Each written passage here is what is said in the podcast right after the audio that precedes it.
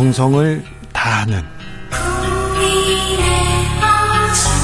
국민의 방송. KBS 주진우 라이브. 그냥 그렇다고요. 뉴스를 향한 진지한 고민 기자들의 수다 라이브 기자실을 찾은 오늘의 기자는 은지옥이요. 시사인 김은지입니다. 자, 오늘 준비한 첫 번째 뉴스부터 가보겠습니다. 네, 윤석열 대통령이 연일 국기문란에 대해서 목소리를 높이고 있습니다. 경찰 관련해서 국기문란 얘기, 이건 국기문란이다 그렇게 얘기했었죠 처음부터. 네, 국기문란이라고 하는 게 국가의 기본을 어지럽힌다, 문란하게 한다 이 국, 뜻이거든요. 국가의 기본, 국가의 기강을 어지럽혔다는 건데 뭐 무슨 얘기에서 나왔죠? 네, 지난 7월 26일에는 행정안전부 의 경찰국 신설에 반발 하는 경찰의 그렇죠. 집단 움직임에 대해서 말을 한 바가 있고요. 예. 그 앞서서도 이야기한 적이 있습니다. 예. 경찰 인사 관련해서 한번 번복이 된 바가 있는데 그렇죠. 이에 대해서 대통령이 아침에 약식 회견을 하면서 또 국기문란 에 해당할 수도 있다라는 식의 이야기를 한 바가 있습니다. 그러니까 경찰 관련해서 두 번이나 국기문란이라는 이런 굉장히 좀 센, 이야기죠. 단어를 예. 썼네요. 왜냐하면 대통령 입에서 국기문란이다라는 말이 나온다면 엄정히 조치, 그렇죠. 엄정히 예. 처벌하라 이 얘기 아닙니까? 예, 그렇죠. 이제 과거에 박근혜 전 대통령이 대통령이던 시절에 어, 국기문란을 언급한 바가 있는데요. 예. 그때도 이른바 십상시 관련해서 청와대 문건이 유출되고 결코 있을 수 없는 국기문란 행위다라고 했고요. 네. 그 이후에 실제로 수사가 다 진행이 됐습니다. 그렇죠. 그때 저좀 예. 어제 말했던 정말 이상한 변호사 우병우 저 전 민정수석이 딱 해가지고 검찰에서 정리를 쫙 했었죠. 정윤의 정윤혜 씨 사건 네, 말입니다. 실제로 관련해서 경찰이 자살을 하기도 했었었고요. 네. 그리고는 또 경찰 그리고 검찰 관계자 지금은 종천 의원인데 네. 무죄를 받아서 됐지만 예, 유, 기소가 된 사건이기도 했었습니다. 그때 정윤혜 씨는 완벽하게 무혐의를 받으면서 네 그때 조금 아, 검찰이 수사를 제대로 했으면 최순실 정윤회, 최서원 씨 살 국정농단 막을 수도 있었을 텐데 그런 생각도 해봅니다. 네, 오히려 그 당시에 박근혜 전 대통령이 그 문건 자체로 사실상 이 국면을 전환하면서 그렇죠. 이것이 국기문란 이다 이야기를 해버려 가지고요. 그렇죠. 유출에 대해서만 이야기를 했지 내용에 예. 대해서는 다루지 않고 넘어갔었거든요. 예. 그만큼 대통령이 말하는 국기 문란이라고 하는 것은 굉장히 공직 사회에 특히 엄중하게 메시지가 가는 내용인데요. 그런데 이 국기 문란이다. 이 국기 문란 사건 어떻게 됐습니까? 네, 그러니까 말씀을 다시 드리면 치안 인사 범법과 관, 치안감 인사 범법과 관련해서 예. 국무조정실에서 조사를 했습니다. 예.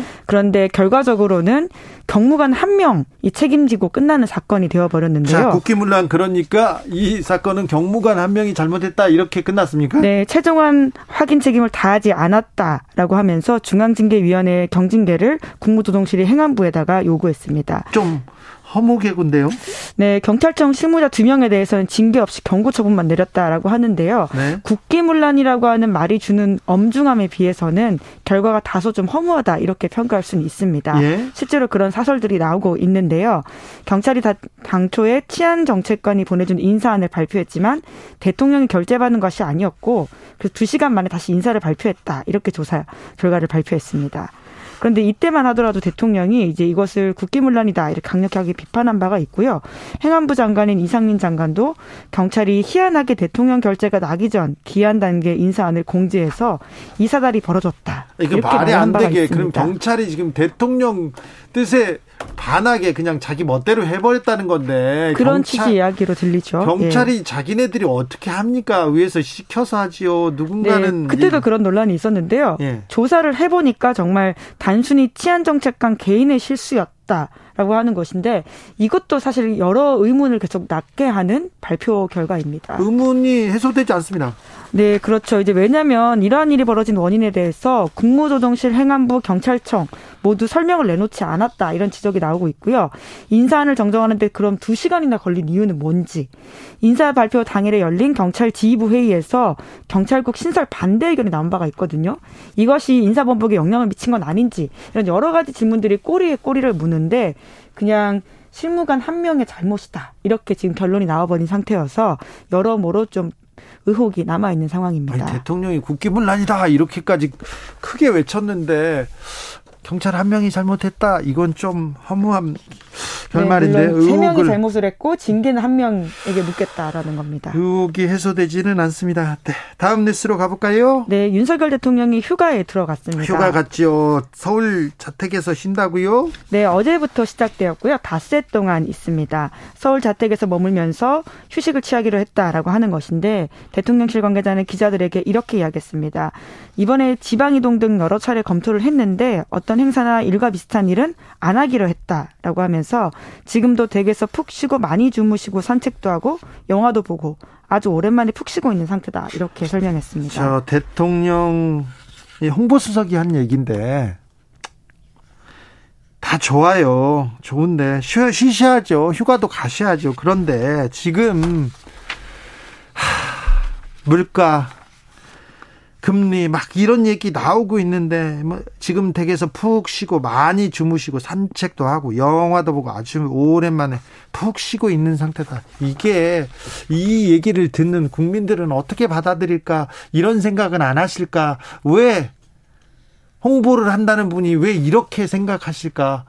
혹시 안티는 아닐까? 막 이런 생각까지 하는 사람들이 있어요. 네, 보좌 직원의 메시지가 뭐 조금 더 예, 정제되었으면 좋겠다라는 비판들이 있긴 한데요. 예. 무엇보다도 지금 대통령 휴가 이후의 일정에 대해서 많은 사람들이 궁금해합니다. 걱정하죠. 그리고 예. 어떤 메시지를 낼지 그리고 이 예, 국정을 그 국정 난맥상이라고 할 수도 있습니다. 이 어려움을 어떻게 타개할지 이런 고민을 하실 거 아닙니까? 네, 그런데 정... 그런 얘기는 또 안 하고요. 네, 정부 여당 안에서도 실제로 지금 쇄신 이야기가 나오고 있기 때문에 네. 그에 대한 질문들이 많았습니다. 알겠어요. 대통령이 전국 구상하고 나서 이후에 어떤 변화가 있느냐에 대해서는요. 네. 대통령실에서는 대통령이 결정할 일이다라는 식의 이야기를 계속하고 아, 있습니다. 아무튼 휴가는 가야죠. 가야죠. 네. 아무튼 자택에서 조용한 휴가로 가닥을 잡았다는 거죠. 네, 이제 역대 대통령들 휴가를 보더라도 휴가 이후에 인적 쇄신이 있었던 경우들이 꽤 있거든요. 그렇죠. 박근혜 전 대통령 휴가 떠오릅니다. 네, 그 저도의 추억이라는 사진 아마 기억하실 그렇죠. 텐데요. 백사장에서 혼자 뭐 이렇게 쓰고 뒤에서 네, 그 기억 나죠. 네, 그 특히나 이제 박정희 대통령 시절에 가족들과 휴가를 갔던 곳이다 보니까 네. 그 추억을 회상하는 장면을 국민들한테 공개해서 여러모로 눈길을 끌었었는데요. 네.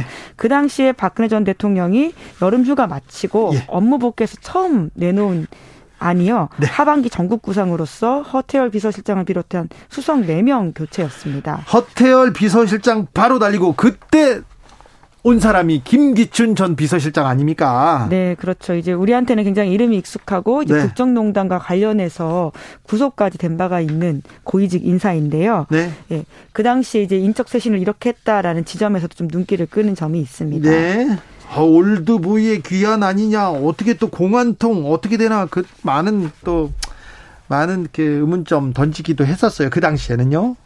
네, 그리고 이제 대통령 역대 대통령들 휴가를 좀 살펴보면요. 예, 김영삼 전 대통령 같은 경우에는 조깅을 좋아했던 터라서 네. 많이 뛰었다라고 하고요. 김대중 전 대통령은 독서, 산책, 서예 이런 것들 즐겼다라고 하고 네. 이명박 전 대통령은 원래 테니스 좋아하기로 유명하지 않습니까? 네. 그래서 라켓을 휴가에도 놓지 않았다라고 합니다. 테니스 쳤죠. 그때 같이 테니스 누가 쳤냐 이게 또 초미의 관심사였습니다. 네, 노무현 문재인 전 대통령은 관전한 휴가지에서 독서했다라고 알려져 있는데요. 네. 또 독서 목록을 종종 공개하기도 해서 그 책들이 베스트셀러에 이름을 올리기도 한 바가 있습니다. 네, 그렇습니다. 자. 윤 대통령 휴가를 마치고 돌아오면 8.15 특사 또 있을 거고요. 또 주요 현안들 또 줄줄이 있습니다. 네, 8월 15일은 역대 대통령들한테 모두 중요한 일정입니다. 왜냐하면 네. 그날 경축사가 그렇죠. 한일 관계 메시지도 있고 앞으로 네. 국정을 어떻게 할지에 대한 여러 그 방향을 보여준다는 지점에서 네. 굉장히 힘줘서 하는 연설이거든요. 그래, 그뭐 1년 중에 가장 중요한 연설을 연설문을 8.15 때 담는다 이렇게 생각하시면 됩니다. 네. 3.1절이 있으나 8.15 이때 어떤 얘기를 하는지 외교 그리고 남북 문제 굉장히 중요합니다. 네, 특히 이제 이명박 전 대통령 같은 경우에는 과, 그 쇠고기 국면을 넘어가서 이제 네. 중도 실용 이란 이야기를 그때 이제 꺼내던 들었던 바도 있고요. 녹색 성장 이런 이야기도 좀 기억이 나는데요. 네. 윤석열 대통령은 특히나 이제 취임 100일이 8월 15일 근처인 8월 17일입니다. 네. 그러다 보니까 전국 구상을 끝내고 이번 휴가 이후에 어떻게 이야기를 할지가 굉장히 좀 중요하다라고 할 수 있는데요. 그렇죠. 민심 추스르고 지금 앞으로 나가야 됩니다. 지금 굉장히 뭐라고 해야 되나요?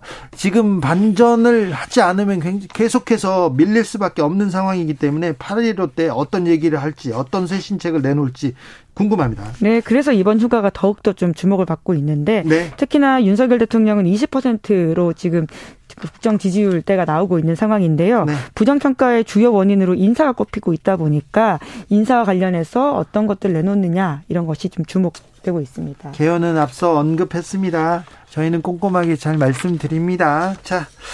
다음 뉴스 만나볼까요? 네, 아우토바니 논란이라고 합니다. 독일어 고속도로 아우토바니 왜 문제죠? 네, 지금 워낙 에너지 위기 그리고 기후 위기 때문에 아우토반에서 이렇게 마구 달려도 되는 거냐라는 문제 제기가 독일 시민사에서 나오고 있다라고 하는데요. 아니요, 독일 사람들한테 아우토반은 자존심이에요. 굉장히 그리고, 상징적인 곳이죠. 네, 그리고 네. 좋은 차를 가지고 와서 차를 달리지 않습니까? 그럼 다 비껴져요. 왜 그러냐면 어, 저 사람들은 달릴 음, 자격이 있어 이렇게 하고 막 비껴두더라고요. 굉장히 놀라운 장면이었어요. 네, 이제 그러다 보니까 그러니까 이에 대해서 어, 반대하는 사람들도 있고 그럼에도 불구하고 독일의 자존심과 상징이기 때문에 폐기할 수 없다라는 이야기가 나오고 있다라고 하는데요. 네. 바뀐 분위기가 일부 좀 반영된 것으로 보입니다. 특히나 이제 우크라이나발 그러니까 러시아가 우크라이나를 침공하면서 네. 에너지 위기가 굉장히 심각하지 않습니까? 네. 그런데 이제 차를 아주 빠른 속도로 제한 없이 달리다 보면 기름 많이 쓴다 이거죠. 예, 예 그런 지점들이 있고요. 그래서 아우토바 이 관련해서 속도 제한하자고요? 네, 일정 부분 그런 목소리가 시민사회에서 나오고 있다라고 합니다. 그래요? 또 탄소 배출량이 네. 속도를 100km로 제한하게 될 경우에는 연 900만 톤 줄어든다라고 하거든요. 특히나 유럽에서는 기후 위기에 대한 문제 의식들이 굉장히 높기 때문에 녹색당을 중심으로 그런 이야기가 나오고 있기는 한데요. 네. 아까 말씀드렸던 것처럼 아직 정부 여당에서는 그렇게 준비가 되어 있지는 않은 상황으로 보이긴 합니다. 그러니까 아우토반에서 어, 속도를 제한하는 그런 법안이 나오기도 했어요? 네, 제안들이 나왔다라고 할 수 있는데요. 네. 네. 시민사회가 그렇게 이야기했고 녹색당에서도 이런 이슈를 좀 주도하고 있는데 의회에서는 과거에 부결된 바가 있습니다. 아, 과거에도? 네, 그런데 또 이제 이야기가 계속 나오고 과거보다는 조금씩 목소리에 힘이 실리고 있다 이렇게 보시면 될 것 같습니다. 러시아발 에너지 위기 이것 때문에 그렇죠? 네, 아무래도 가장 현실적인 부분들은 그런데요. 지금 가격이 천정부지로 치솟고 있고 다행히 지난 7월 21일에는 때는 가스관이 재가동되면서 한시름 놓긴 했는데요. 하지만 또 언제 닫힐지 모른다. 이것이 유럽의 불안감이거든요. 네. 다시 좀 재가동하고 나서도 러시아에서 공급량을 기존 40에서 20%로 줄인 바가 있습니다. 자, 근데 스위스나 뭐 오스트리아도 그렇고요. 또 다른 프랑스에서도 그렇고 아우토반으로 이렇게 차를 가져와서 거기서 달리는 걸 또 자랑이라고 생각하는데 굉장히 아쉬워하시는데요. 아우토, 네, 아직 그렇게 결정된 건 아닙니다. 네, 이런 저, 논쟁이 있다는 거죠. 저도 독일에 가서 운전할 때는 진짜 있는 힘껏 밟거든요. 근데 자, 그럼 어떻게 됩니까?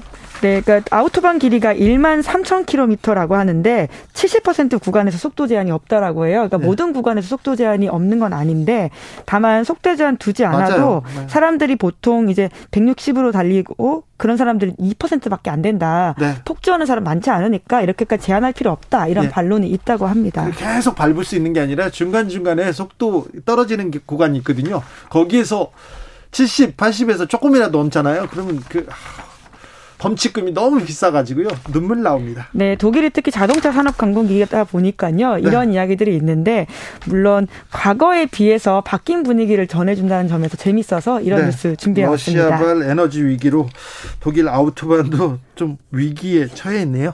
기자들의 수다 시사인 김은지 기자 함께했습니다. 감사합니다. 네, 감사합니다. 주진우 라이브는 여기서 마칠까요? 쿨의 One Summer Drive 들으면서 저는 여기서 물러가겠습니다. 오늘 돌발 퀴즈의 정답은 대만이었습니다. 대만. 아, 큰 위기가 생기진 않아야 되는데요. 또 분쟁이 일어나도 안 되는데요. 참 걱정입니다. 네, 대만에도 평화를 네, 빌겠습니다. 저는 내일 오후 5시 5분에 돌아옵니다. 지금까지 주진우였습니다.